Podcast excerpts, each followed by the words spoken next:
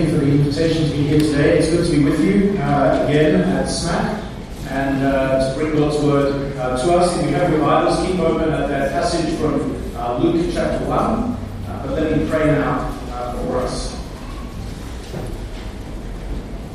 Lord God, your word is light and life. And we pray that you'll shine the light of your word in our hearts so that we may live That we may live for the glory of your Son, the Lord Jesus Christ, whose name we pray. Amen. Well, it's a boy. It's a boy. Oh, well, what's his name? That's the first question we ask, isn't it? We hear on Facebook these days, used to be by telegram or telephone, uh, that it's a boy or a girl. What's his name? The first thing. I quite like naming babies uh, because I don't have any children of my own. So it becomes a little hobby, you see, of uh, trying to name other people's babies. And, um, you know, John. Well, it's nothing very outrageous, is it? I mean, there's lots of Johns. Stand up who's John here. Probably there's. Well, I mean, it's, it, it, you know, it's a relatively uh, common name, or I'm changing it.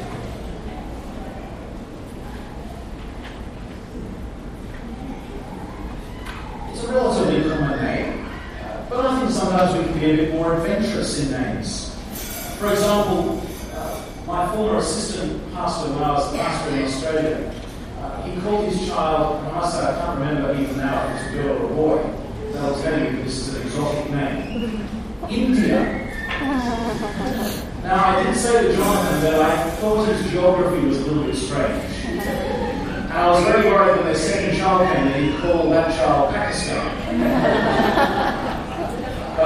I don't think he did, but I don't remember what his second child was called, I must say. It's slightly lost touch since I moved to Malaysia. For quite a while, I tried to encourage my youth pastor when they were expecting their first child. So my favourite biblical name is Tiglath-Pileser. now, you may never have met somebody called Tiglath-Pileser, but actually it was quite common because the one in the Bible was the third Tiglath-Pileser. And my youth pastor almost was persuaded by me. I kept threatening him that when I baptized their baby, I would name him Tiglath-Pileser. He got the T in the I right, but then became Tim. but I've had success. Uh, again, a friend of mine was having their first child three years ago, and I kept saying to them, I think they knew it was a boy. Boaz. Boaz, I've never met a Boaz, which surprises me because I think Boaz is the most godly man of the whole of the Old Testament. But I've just had success. He called his son Samuel. He didn't quite get to Boaz. the adjacent book, but not quite right.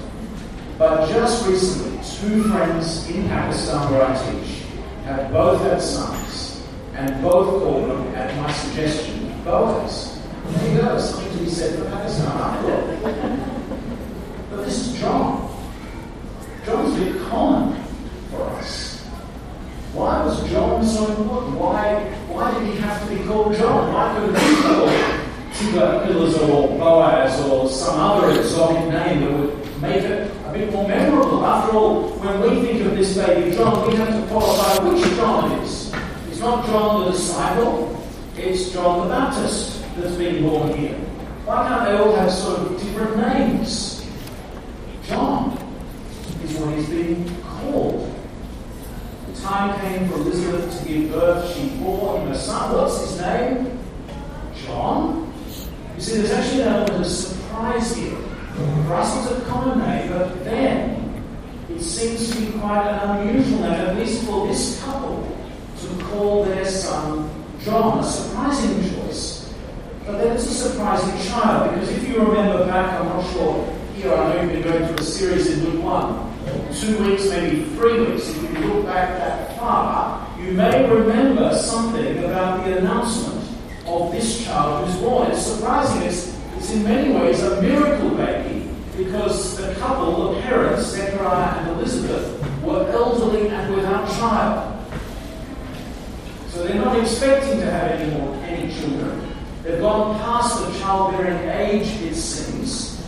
And yet, this angel, Gabriel, appears and announces to them, if you remember back in, in uh, verse 13, the angel announced and said, Do not be afraid, Zechariah, for your prayer has been heard. Your wife Elizabeth will bear you a son, and you will name him John. Where the name comes from.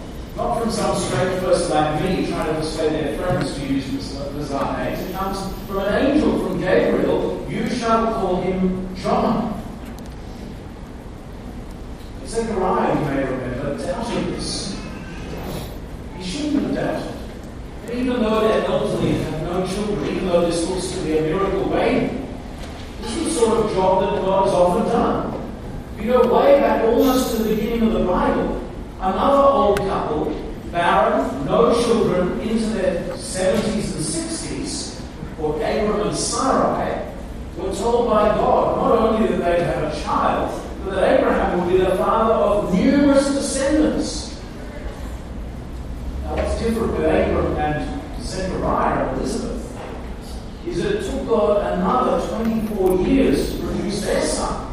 He did give you a 75 or so, and God promised you a child would be there within nine months. But God waited and waited and waited. And when Abraham started doubting, which happened a few times, but on one particular occasion, when he was doubting that God would actually deliver on this strange promise, God took him up, made him look up at the night sky, and said, As numerous as these stars of the sky are, so will your descendants be. And Abram believed the Lord, and it was credited to him as righteousness.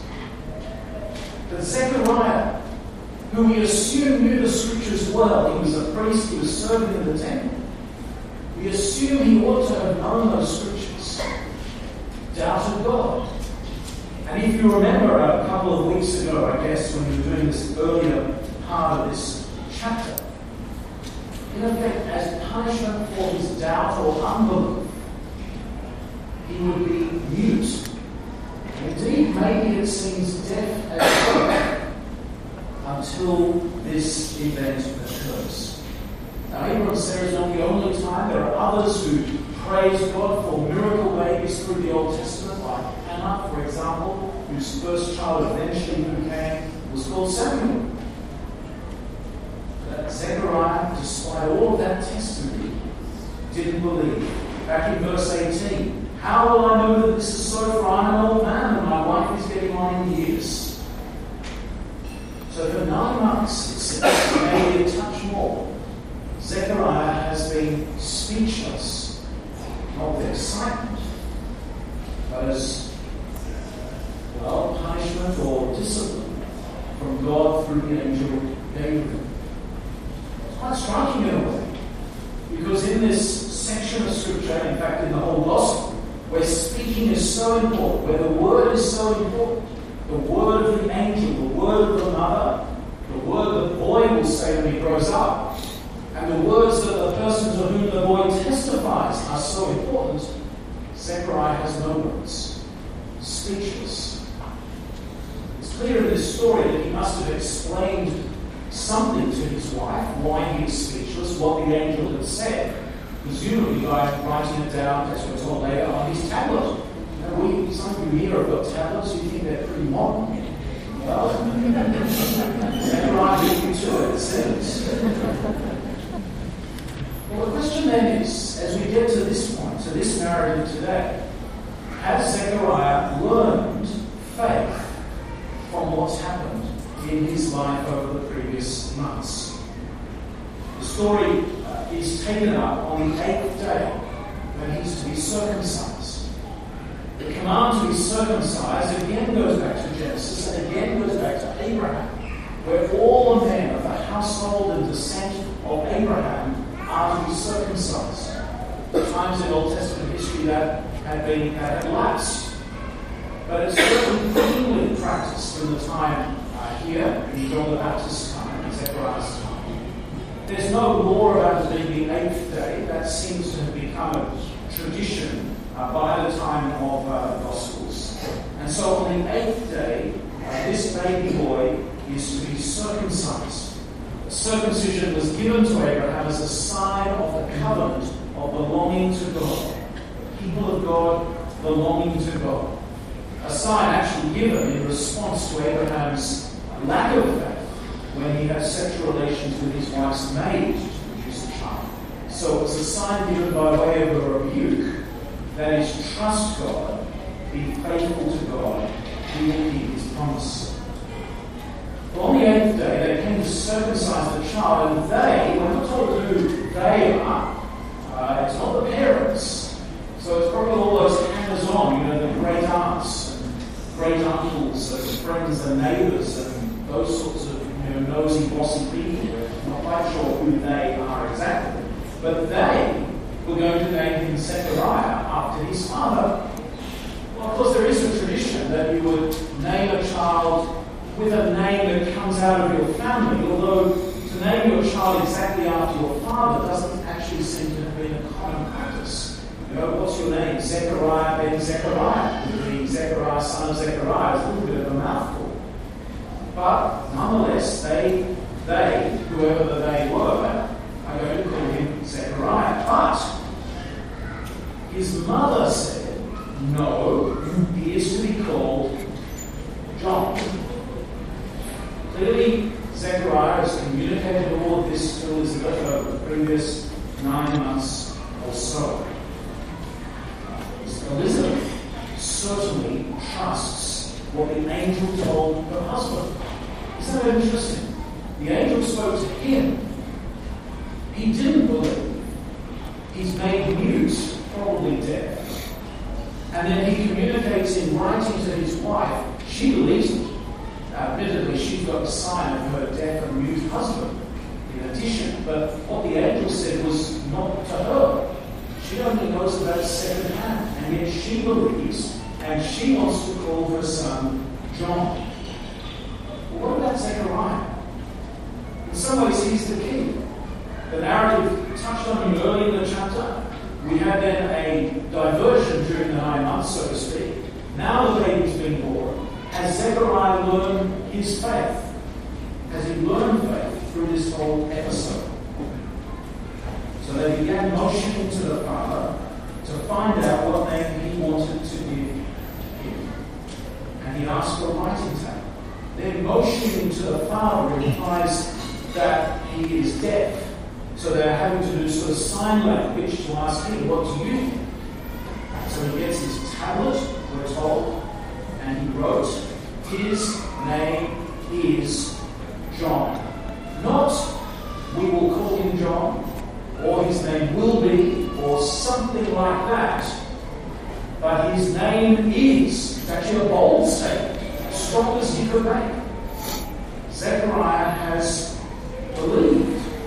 Zechariah has learned faithful obedience through this discipline of being mute and deaf for the previous months. And immediately his speech returns. Exactly what was promised earlier. His speech comes back now that this is fulfilled.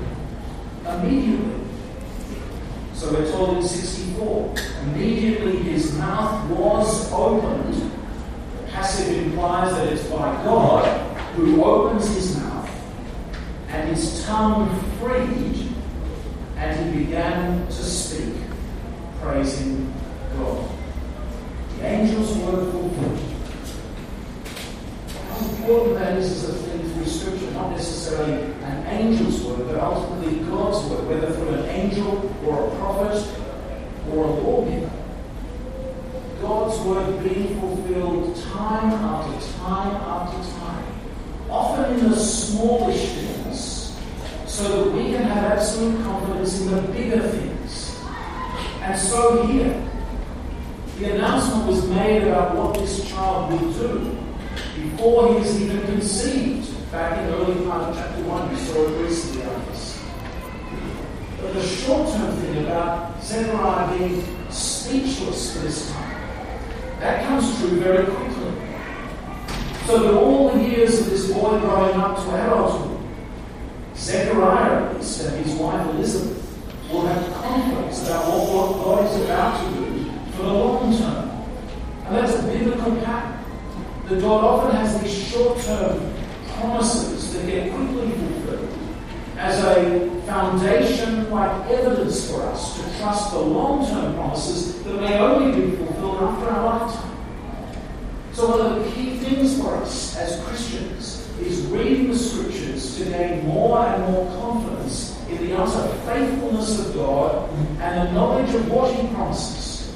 So that even though in our world circumstances look so different, after all, this old couple doesn't look like it's going to have a child. So often those promises seem to run counter with what we observe in the world.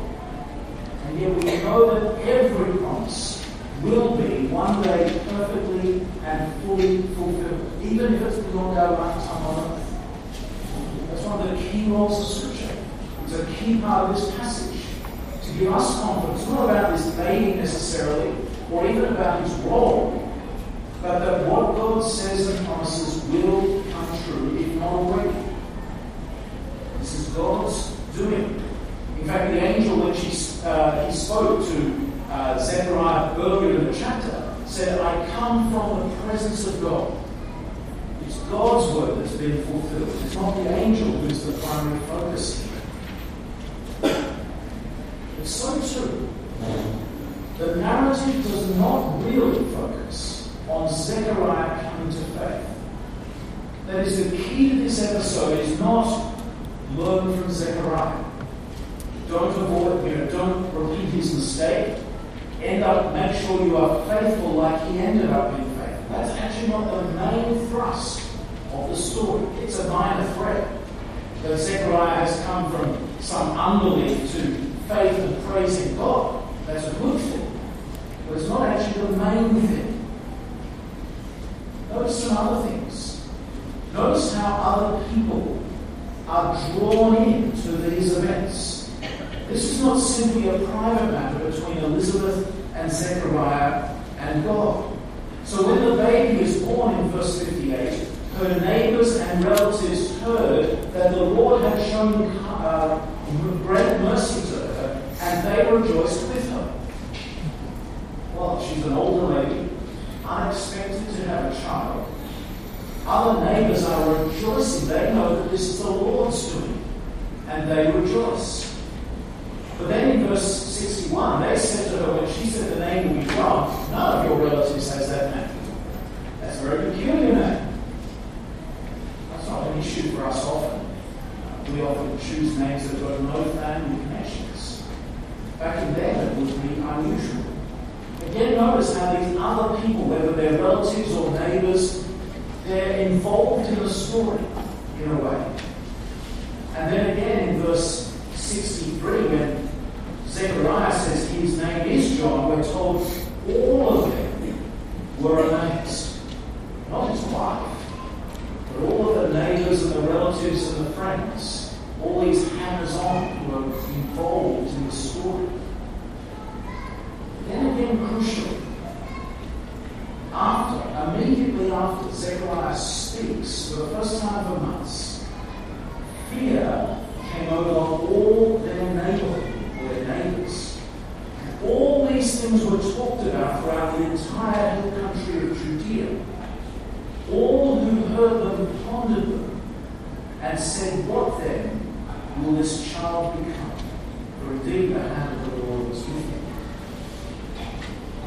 These neighbors, relatives, and other people drawn into the story by Luke, not I mean, reflecting what truly happened, but Luke deliberately includes them in the story, in the account, as a way of also involving us, the reader. That in some ways they reflect something of what we, or the original readers, might reflect, but in particular, to make us ponder when he says or quotes their words, what then will this child become? What will be his role? What will be his job? Clearly, something significant is being attached to him. It's a bit we're reading a uh, sort of book for university, at the end of sort of several pages of information, it says, questions for reflection. I always skip them. I'm too impatient. But that's what's happening here. Before we move on, let's reflect. What will this child become? We know something of that from earlier in the chapter. It's not a totally empty question. But Luke, as he writes this and quotes their words, He's making us reflect about what will this child become. That is, when the angel Gabriel spoke at the beginning of the chapter, she said, secondly, to Zechariah, you won't speak until this happens. And now it's come true. First thing was what this child will be. The question is making us think, do we trust that word? That John the Baptist will be as the angel Gabriel said he would, We know We read on, we know the story. But at this point, David, forcing us to stop, reflect, and think. The birth of John is not a private matter. Others are brought including readers and including us. Because God is teaching us in this story as well. But the main emphasis, the main emphasis here are on the words that Zechariah goes on to say. The words begin in verse 50, uh, sorry, 68. But presumably these are the very first words that Zechariah utters after many months. He doesn't need any speech therapy to get his muscles back in his tongue. He immediately can speak. We're told in verse 64 he began to speak praising God. But it holds off for a minute the words that he spoke describes the people, their pondering, their fear, amazement. And then it quotes his words. And I take it that these are the first words, filled with the Holy Spirit, we're told. Again, it's uh, ultimately words that are coming, therefore, from God. So as soon as he, his loosened tongue employed, in praises, blessed be the Lord God of Israel. Words of praise beginning verse 68. Under the influence of the Spirit. That's very striking what he says. You see, most parents of the firstborn, or of their firstborn, are totally fixated and resolved by their firstborn. You ever notice that? Maybe some of you have experienced that. And I suspect it happens to the next generation where grandparents go bananas over their first grandchild as well. I remember when my sister had her firstborn. I was inundated with photographs. In those days, it was before internet and Facebook. Virtually every Christmas and birthday present for some years were little albums of my niece, later to be added to by a nephew. But these days, of course, Facebook gets saturated with pictures of the firstborn from their first minute of life, virtually, up on Facebook before they're even washed sometimes. My little Johnny Here's a picture of his first smile. My little Johnny has gone Google or Gar or something like that for the first time. My little Johnny has taken a step for the first time. My little Johnny has eaten cake for the first time. My little Johnny was the best in his class at jumping at kindergarten. My little Johnny has swum in the pool for the first time. And on and on and on and on it goes, especially for firstborn. Now, as one who's never had children, it can be a little bit tedious. say that to you. But Zechariah is not like that. Zechariah's statement of praise is not fixated about little John. In fact, the first sentence of his praise isn't even about his son. And you might think, well, that's not unusual, except that the first sentence takes eight verses. In his statement of praise, 11 verses, one sentence, eight verses, is nothing to do with his son. It's only the last bit, the last three verses, that are actually about his son. Zechariah's praise drips from the Old Testament. There are allusions or quotes from Genesis, from Exodus, from Ruth, from 2 from Psalms, and other places as well. Zechariah knows his Bible, which is why he should have known about Abraham and Sarah having a child they were very old as well.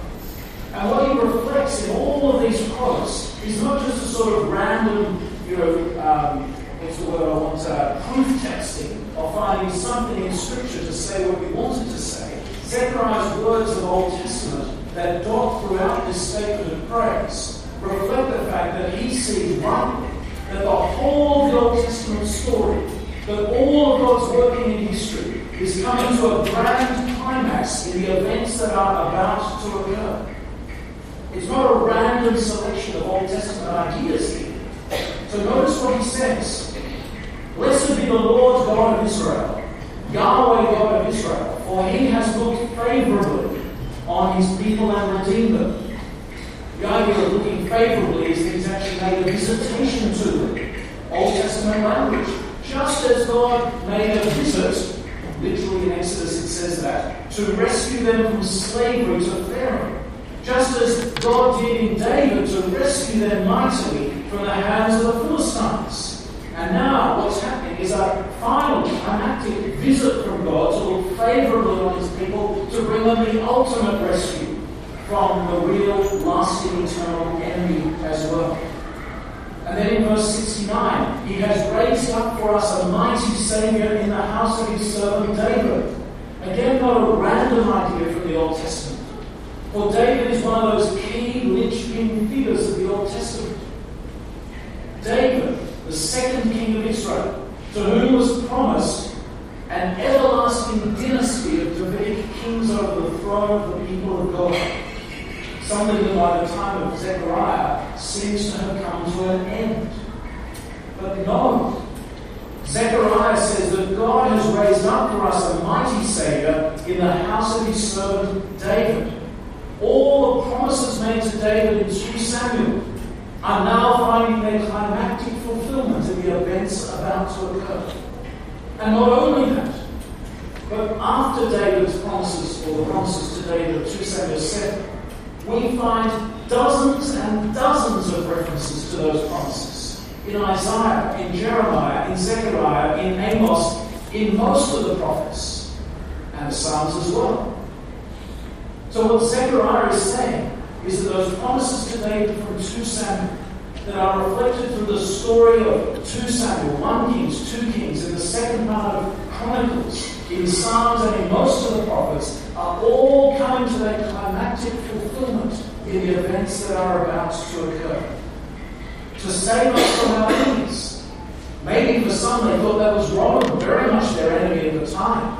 The oppressive regime that was controlling the promised land.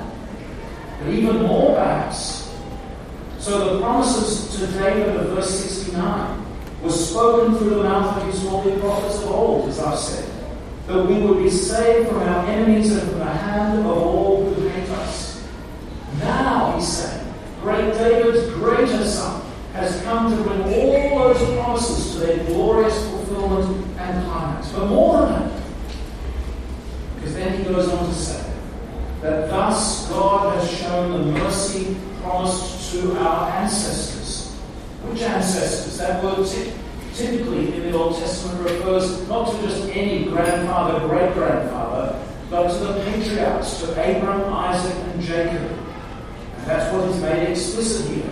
God has shown the mercy promised to our ancestors and has remembered his holy covenant the oath that he swore to our ancestor Abraham. To Abraham, firstly, were made the promises that initiated God's plan of universal redemption. The promise of numerous descendants who would live in the promised land under the blessing of God that would attract all the nations to be blessed under God and in relationship with God.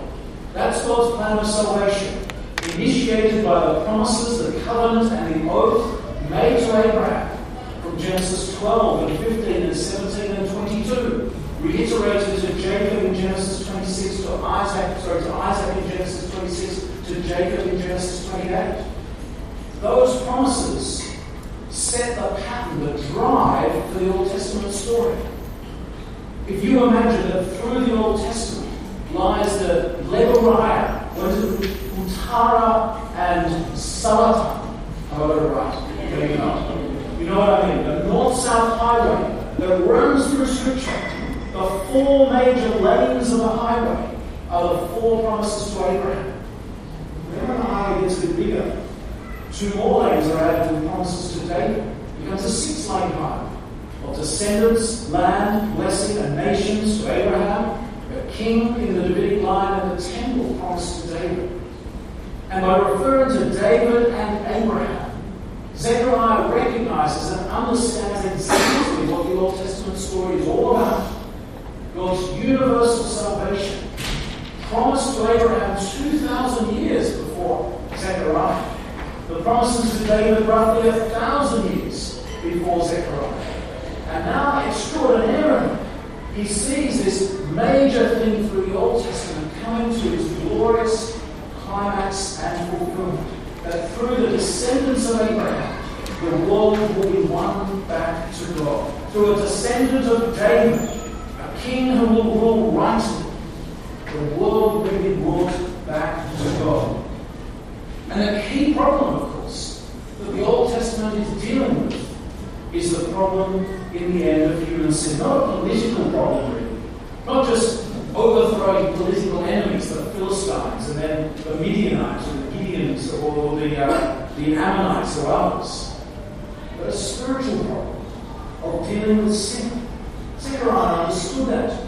So he goes on to say that the oath he swore to our ancestor Abraham in verse 73 to grant us that we, being rescued from the hands of our enemies, not that we're simply liberated to live our own lives, but might serve Him, Yahweh, the Lord God of Israel, without fear in holiness and righteousness before Him all our days. That, brothers and sisters, is the Old Testament. And it finds its fulfillment in the events that Zechariah is, is anticipating. This rescue is not political, but spiritual. It's about holiness and righteousness. That's why God made the promises to Abraham. It's why God made the promises to David. In between, it's why God gave Israel the law. It's why He rescued them from Egypt. It's why He brought them to Mount Sinai. It's why He raised up David as king. And even though technically, as Zechariah speaks these words, they are not yet fulfilled, all of this long sentence is in the past tense so certain, so definite, so strong is his faith in what God is about to do. It's not about John. It's not what John's going to do. It's not what little John's come for. This great long sentence of praise is about the one to whom little John will point. Isn't that amazing? He's just got his first child, and he probably doubted would ever come. And his first words after the birth of his child are not even about the child. He's got his priorities right. He's praising God because the Savior is not Johnny. The Savior comes from David's line.